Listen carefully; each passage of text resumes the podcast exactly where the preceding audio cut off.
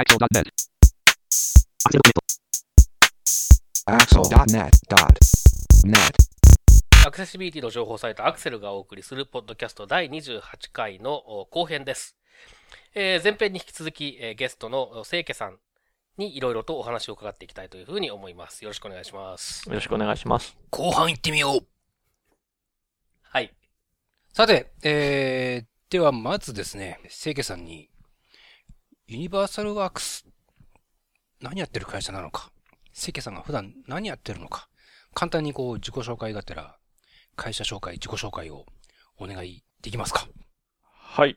えー、ユニバーサルワークスという会社は、Web アクセシビリティを専門に一応やっているんですけれども、仕事の内容を話すよりも先に多分、あのー自己紹介的なことをした方が話が通じるかなと思うんですが、えっ、と、私はもともと Web の制作をしていたんですけれども、昔は Web アクセシビリティなんていうことは全然気にせず、まあ、あの、テーブルレイアウトで、えーオルトも入ってないような画像を使ってというような制作をしておりましたところ、まあ、現在の、えっ、と、パートナーが失明をいたしまして。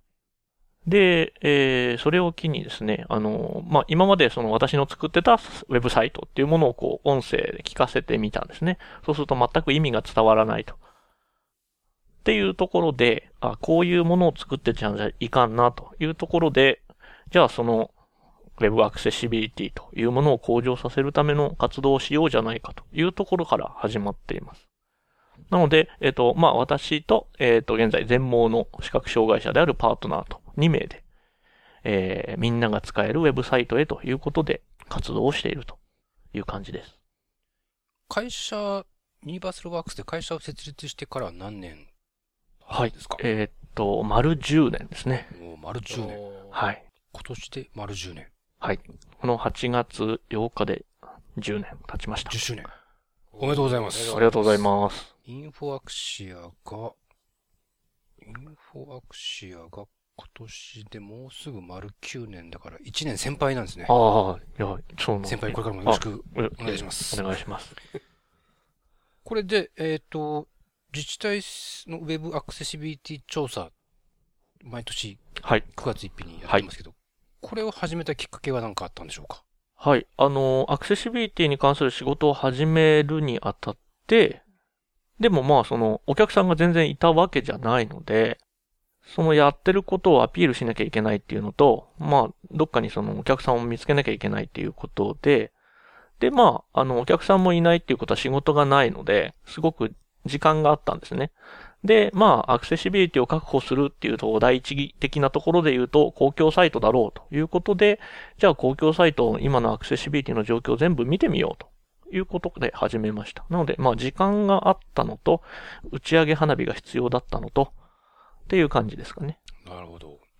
で、今年も、えー、同じく9月、これ9月1日っていう日付なんか意味あるんですか？えっ、と、まあ夏休みの宿題が終わって、始業式、学校始まる日だからっていう感じですかね。会社を始めたのがまあ8月だったので、はい。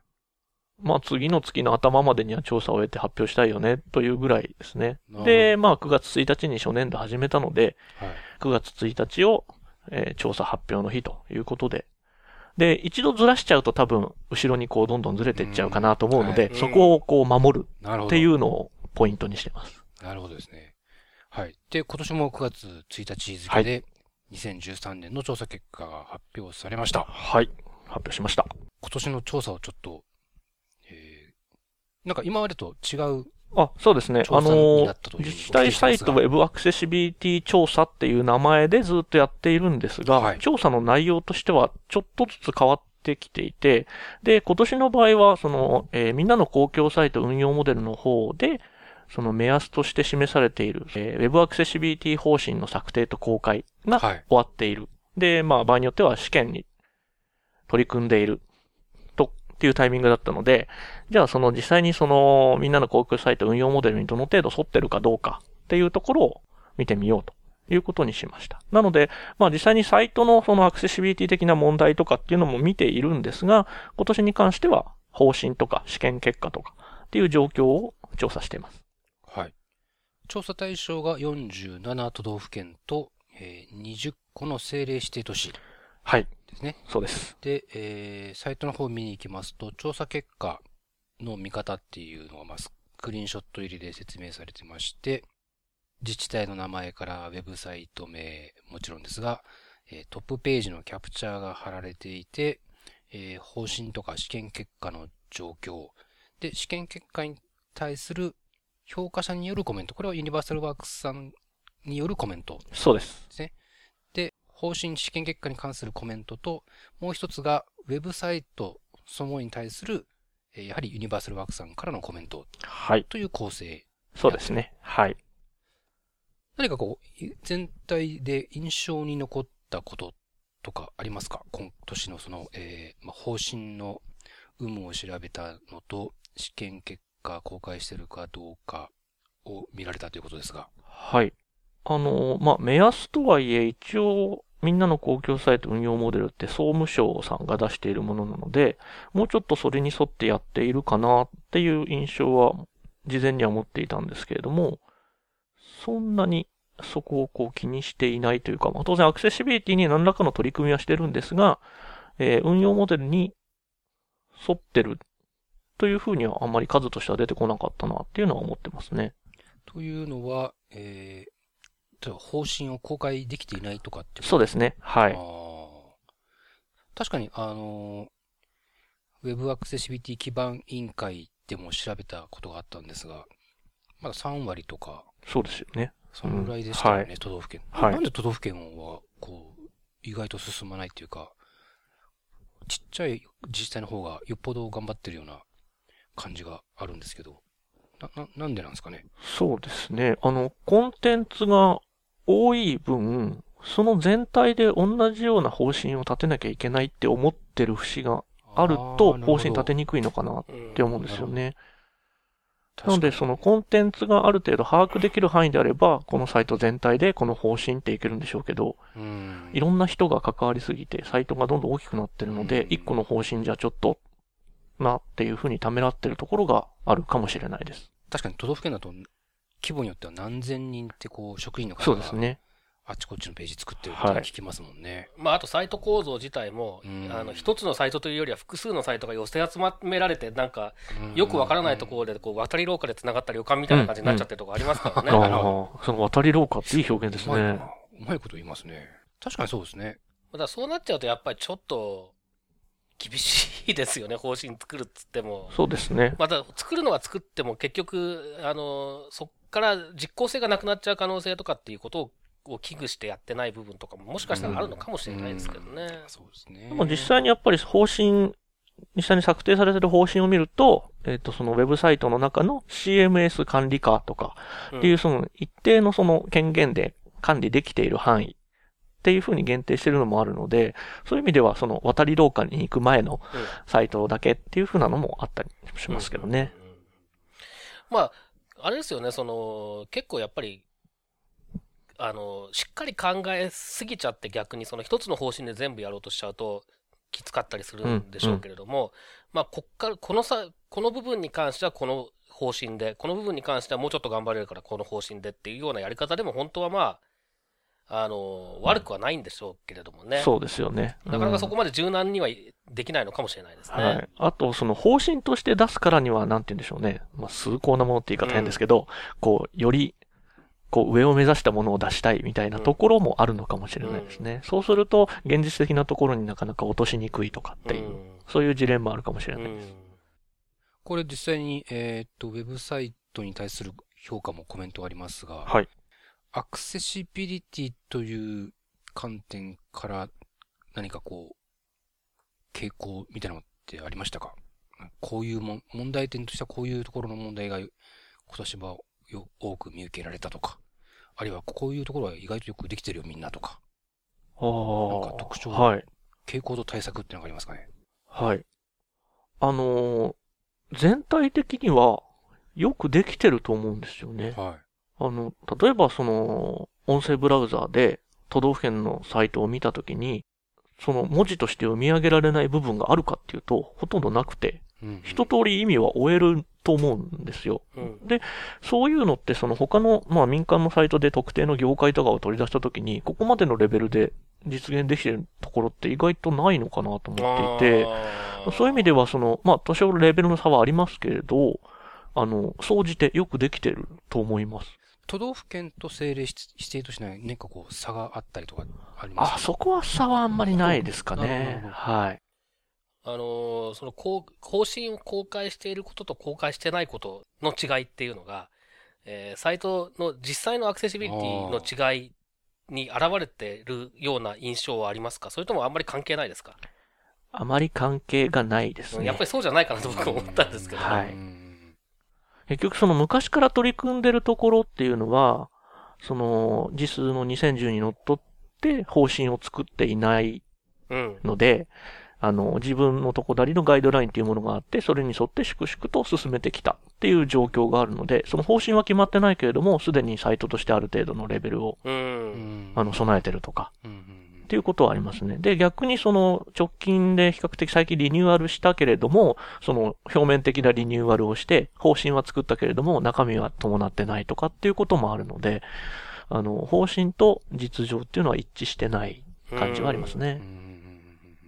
確かにね、そんなに、こう、やるべきことがガラッと変わったわけじゃないですからね。うん、そうなんですよね。昔からこう、粛々とやってきたところは、それなりに、てかまあ、きちんとアクセシビリティが確保できてるっていうのは頷けますけどね。はいうん。これあの、ユニバーサルワークスのサイトで、アクセシビリティコラムはいっていうのがあって、はいこの第112回で、はい。自治体サイトウェブアクセシビリティ調査2013を終えてとはい。いうコラムが出てますが、はい。これコラムはどなたが書かれてるんですか？えっ、と、全盲の視覚障害者である、えー、清家康代というものが書いております。なるほど。はい。なので、その、サイトの見た目のところっていうのは実は、あの、何も気にしていないというか、音として聞こえてきた印象を元に書いてる。はいっていうことになります。なんか面白くって、何々県のサイトっていうよりは、何々社製のサイトって聞こえますよっていう。はい。これどどういうことですか？はい。あのーえっ、と、実際サイトウェブアクセシビリティ調査って、はい。えっ、と、アクセシビリティの調査ではあるんですが、実際には人間が訪問して見ているので、うんうん。そのアクセシビリティのところだけじゃなくて、そのコンテンツの聞こえ方とか、どういう内容をウェブサイトに掲載してるかっていうのがどうしても気になっちゃうというか頭に入ってきちゃうんですね。で、そういう時に、その県、その、その自治体の、えー、なんて言うんでしょうね、聞こえてくる内容本当はその県らしさっていうものが聞こえてくるのが当然だなと思って聞いているんですが、でも実際にはそうじゃなくて、あの、なんて言うんでしょうね。そのページの中で聞こえてくるその要素の順序とか、あとはその閲覧補助機能、例えばその、えー文字サイズ変更とか色彩を変えるとか、そういうところのそのコンテンツに直接関係がない部分のパーツとか、あとはバナー広告とか、はい。そういうところのその出現順序とか、その部分の記述のされ方っていうののパターンが見えてくるんですよね。で、そうすると、あ、この件はさっきの件と同じように聞こえるなとか。で、当然その音で聞いてるので、その視覚的な装飾の部分がこう排除されるので、よりその記述の部分だけがこう際立つっていうところで、そのデザイン的な違いが、えー反映されないので、そこをこう似通って聞こえるうんっ。ていう感じですかね。それはわかりますね。あのーまあ、僕の場合はその県ごとにっていう比較はあんまりしたことないですけれども、あの、使ってる CMS が結構わかるっていうのはありますね。あの、この機能を実現する部品に付けられてる名前が同じだとか、うんうん。あの、えー例えばたフレームだったらタイトル属性が同じだったりとかいうので、あ、さっきのと同じだなと思って、で、あと表示されてないんだけれども読み上げられるものとかっていう内容が結構同じだったりするんですよ、ね。ああ、そうですね。その、最初に出てくるスキップリンクの聞こえ方がそうそう同じとか。そうそうそう、そうそうそうはありますありますそれはあります、あります。そうだ、結構ね、それはね、僕たちは意外と気づくことはありますね、確かに。じゃああれですね。クイズドレミファドンじゃないですけど、イントロクイズみたいな感じで、そうですね。だから、早押しとかできそうです。聞き自治体サイトみたいなことができますね、多分。これはどこどこ、どこどこ製だはい。これはなんとかシステムズだとか。そうですね。そう、だから具体的に、ああ、あの会社さんのかっていう風なイメージしながら聞いて、そうするとそろそろこれが出てきて、これ、このページ終わるなぁなんて 思ってると、ぴったり終わってくれるっていう。はないる。ほどね。そういいうことはありますね。ね。なので、でもそれって、本当ここ数年の話で、でも、それより前は、その CMS 入れてあったとしても、その、まあ、なんていうんでしょうね、実装も固まってないというか、うん。こう試行錯誤しながら、いろんな技術をしながら、でも、その、ここ最近それが固まってきてっていう感じだと思うんですよね。まあ、ある意味いいことのようなような気もしますけどね。うんうん、そうですね。ねだから標準化されれば、そのね、これが聞こえてくればこういう操作をすれば必ず次に行けるとかっていうようなヒントにはなるのでいいと思うんですけど、そこがそのコンテンツの部分にまで共通化されちゃうと、まあじゃあそのなんかう、んその件らしさとかっていうのはどこに出てくるのかなっていうところはありますねありますけど。ね。ううんん。まあ、だからやっぱりその、ね、ずっと昔から言われてることですけど、コンテンツとプレゼンテーションの分離っていう話で、うんうんプレゼンテーションの部分は同じ、まあ、あと構造ですよね、サイト構造ね。その、うんそれは同じでいいというか、共通で使いやすければいいと思うんですよね。うんあとやっぱり問題は中身をどういうふうにはい。していくかで、で、基本的な部分に関しては、えっ、と、共通で使いやすいものを使えばいいだろうなって気はすするので、うんそういうふうに固まってきたっていうのはいいことだろうなっていう思う反面、あの、ものによっては、えー違った見せ方、違った読,、ま、読み上げられ方を想定して作った方が伝わりやすいってことも多分あるだろうから、その辺の柔軟性うが。提供できるかどうかっていうところがこれからの多分課題になっていくんでしょうね、そういう意味ではね。そうですね。うん。他に今年の調査で何か、まあ、アクセシビリティに限らなくてもいいですけど、はい。清家さん、ああ、えっと、今年はこういうのが多かったなとか、こういうのが気になったな、なんか、カルーセルパネルっていうんですか、はい。あの、はい。画像がこう、横にスライドして次のが出て、はい。はい。あれがすごく増えましたあね。ー。あ、自治体サイトでも？実際サイトで。はい。で、ただそれがその停止ボタンがあるとかないとか、うんうんその画像を任意で切り替えられるか切り替えられないかとか、そういう機能の違いは当然ありますけど、はあのカルーセルっていうもの自体はすごく増えましたい。ね。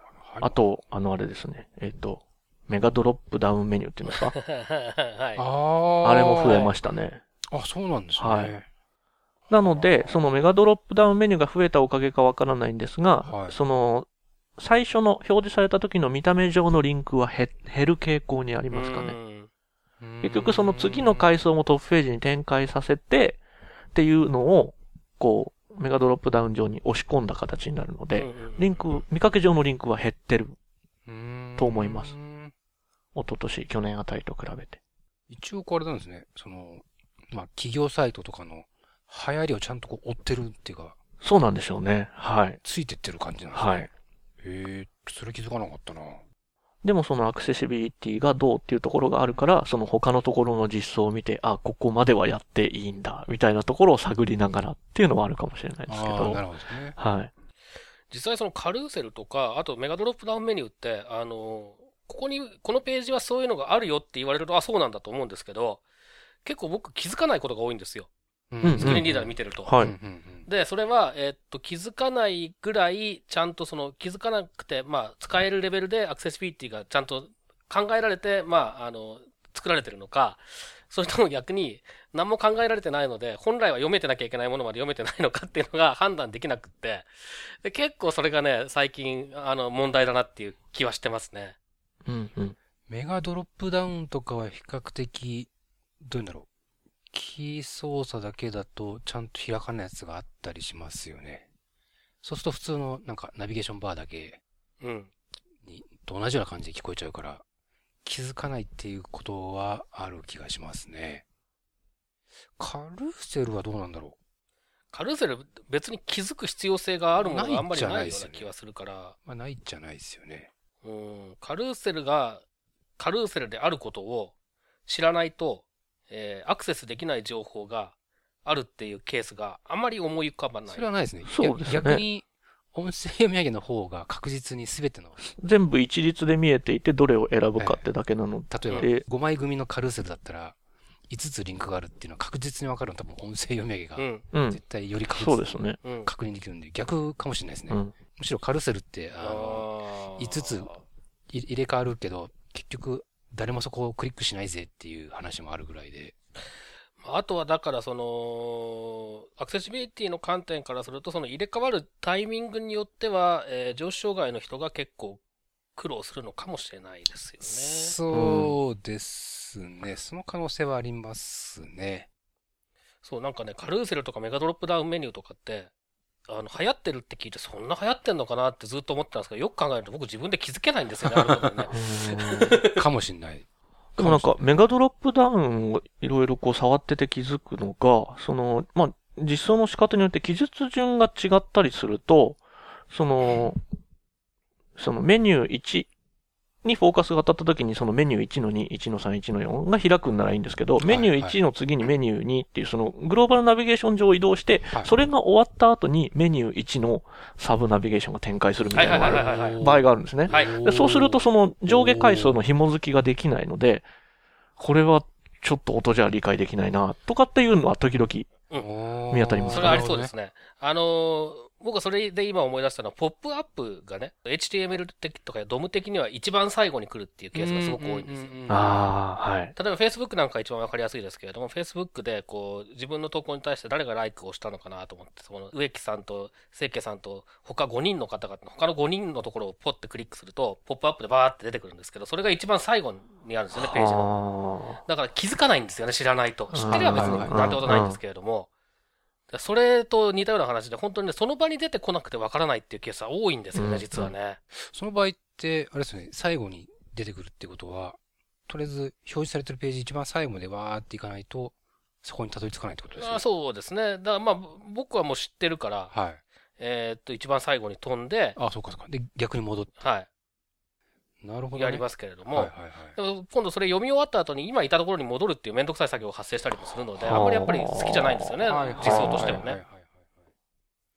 今のそのメガドロップダウンの話なんかもやっぱりそうで、その、えー自分がクリックした周囲に変化が起こらないとやっぱり気づかない可能性は高いんですよね。うんうんうん他なんか、清家さん、今年の調査から、これだけは言っときたいぜ。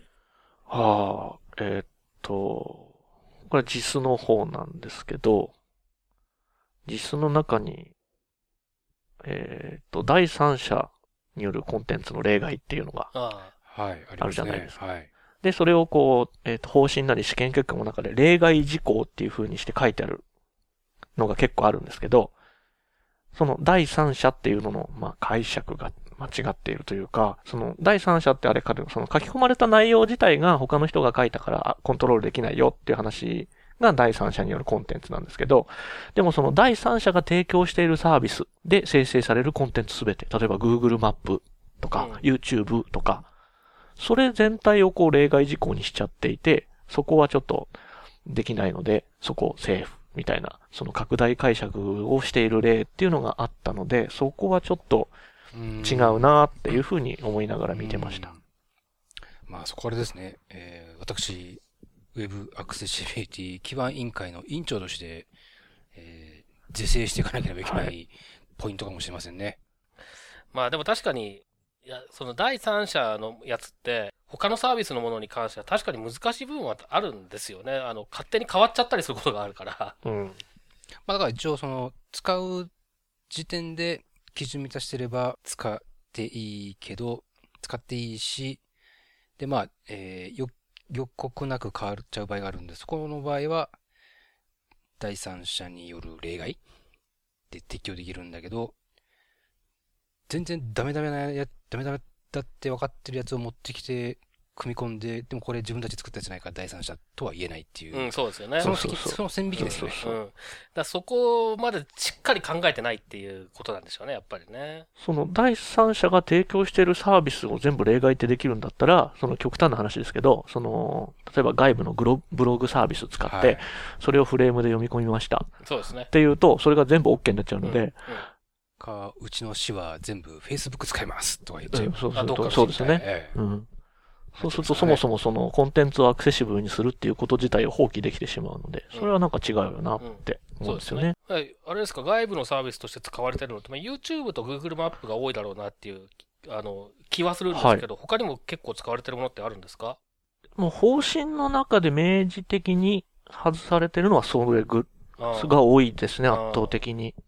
まあでも逆に言うと、あれですよね、YouTube と Google マップって比較的まともな方だと思うんですよね、その外部サービスとして、その埋め込むものとしては。そんなに全くアクセスできないっていう、まあ、Google マップはなかなか微妙なものがありますけれども、なので、僕なんかはむしろ他のものがなんかあ幅を利かしてたりしたら嫌だなっていう感覚はありますけどね。なんかどっかの、多分確か自治体だったと思うんだけど、ほ方針で第三者によるコンテンツの例外、PDF ファイル。おいって。PDF フあァイル、あ、はいはいはい。そのまま、これは例外です。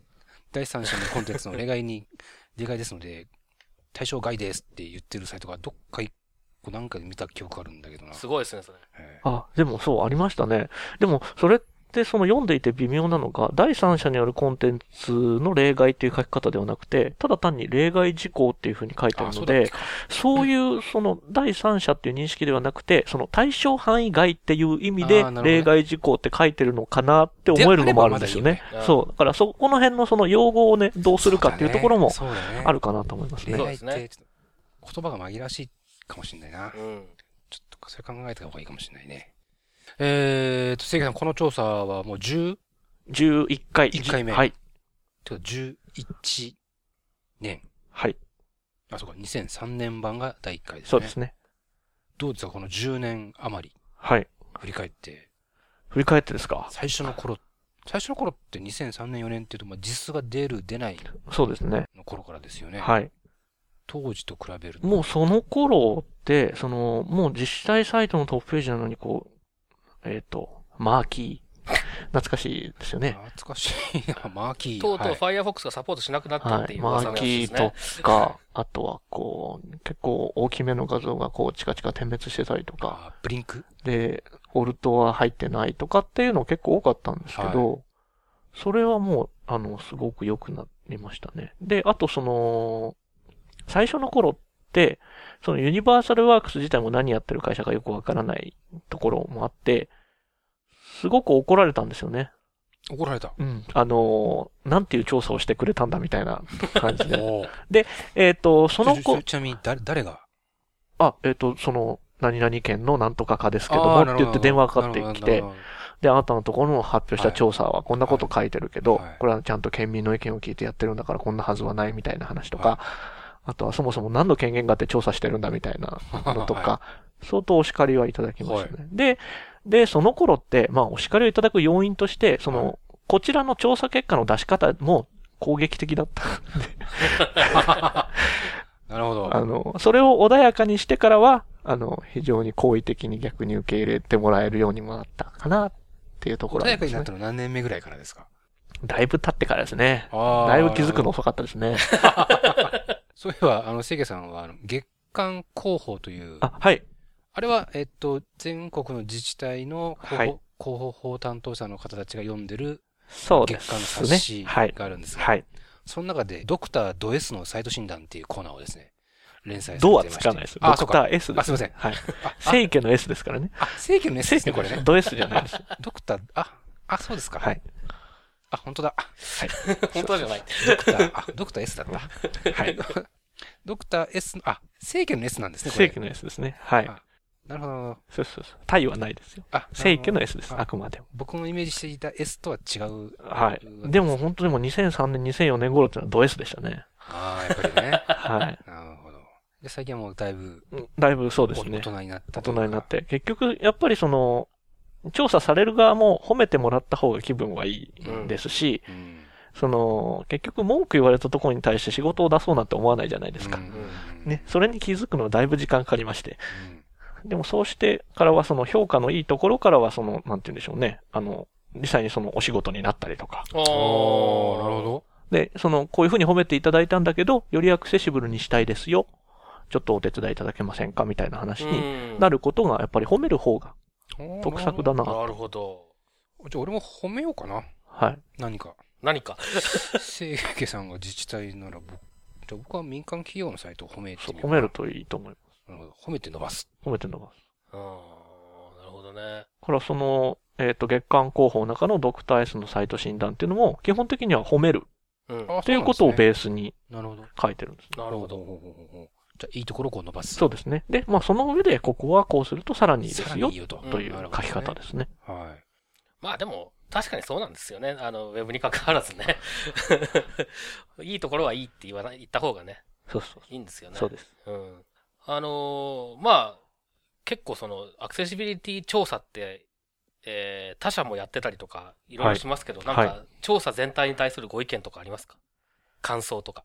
ああ、えっ、と、そうですね。減点法だと報われないうん。かなって思います。うんうん結局その、たくさんいろんなページに対してアクセシブルにしようと思って頑張っていても、その、特定のコンテンツが悪いからそこで減点がどんどん積み重なって、サイトの全体の評価として悪くなるってなっちゃうと、頑張った甲斐がないなって思うので、うんだからそういう意味ではその全体的に見て、やっぱりそこを褒めてあげるっていう方が、その、自治体の方としてもやった甲斐があるし、うん。やった分評価されるっていう感覚があると思うので、その全ページを見て、ここがダメでしたので、ここが何パーセントダメでしたのでダメですねっていう風なのにしちゃうっていうのは、ちょっと乱暴かなっていう風には思いますね。まあ、あの、前の、以前のポッドキャストでも話しましたけど、技術的に見てもちょっと乱暴な感じはするんですよね、そういうやり方ってね。やっぱり、あの、多分、その、作ってる側もそれなりに丁寧に作ってるわけで、仕事としてね。だから、あの、調査していく側も、とか、あの、要望を出していくにしてもそうですけども、やっぱり丁寧に、えーやっていかないと、やっぱお互い不幸なのかなって気がしますよね、確かにねう。ん今年調査したサイトで、ここ良かったよ、このサイト良かった、印象に残ってるって、なんか、もしあれば、具体的にはい。名前だけでも挙げていただけたらと思うんですが、何、どっかございましたか？ああ、えっと、アクセシビリティ方針の立て方で言うと、はいえっと、山口県とはい岡山県岡山県。は結構良かったかなと思います。どの辺が良かったんでしょあのー結局方針って現状のサイトの問題点を理解して、そこに対してどうやって改めていくかっていうのがわからないと、現実的な方針にならないと思うんですけど、ううん。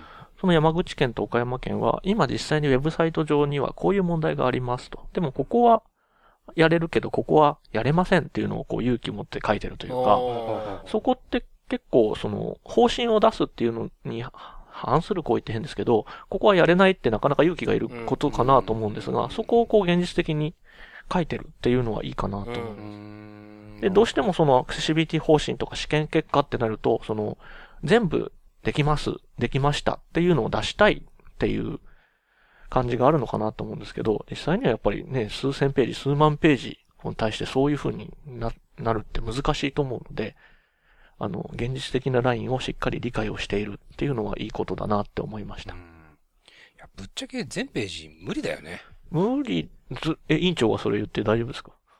いや、いいんじゃね？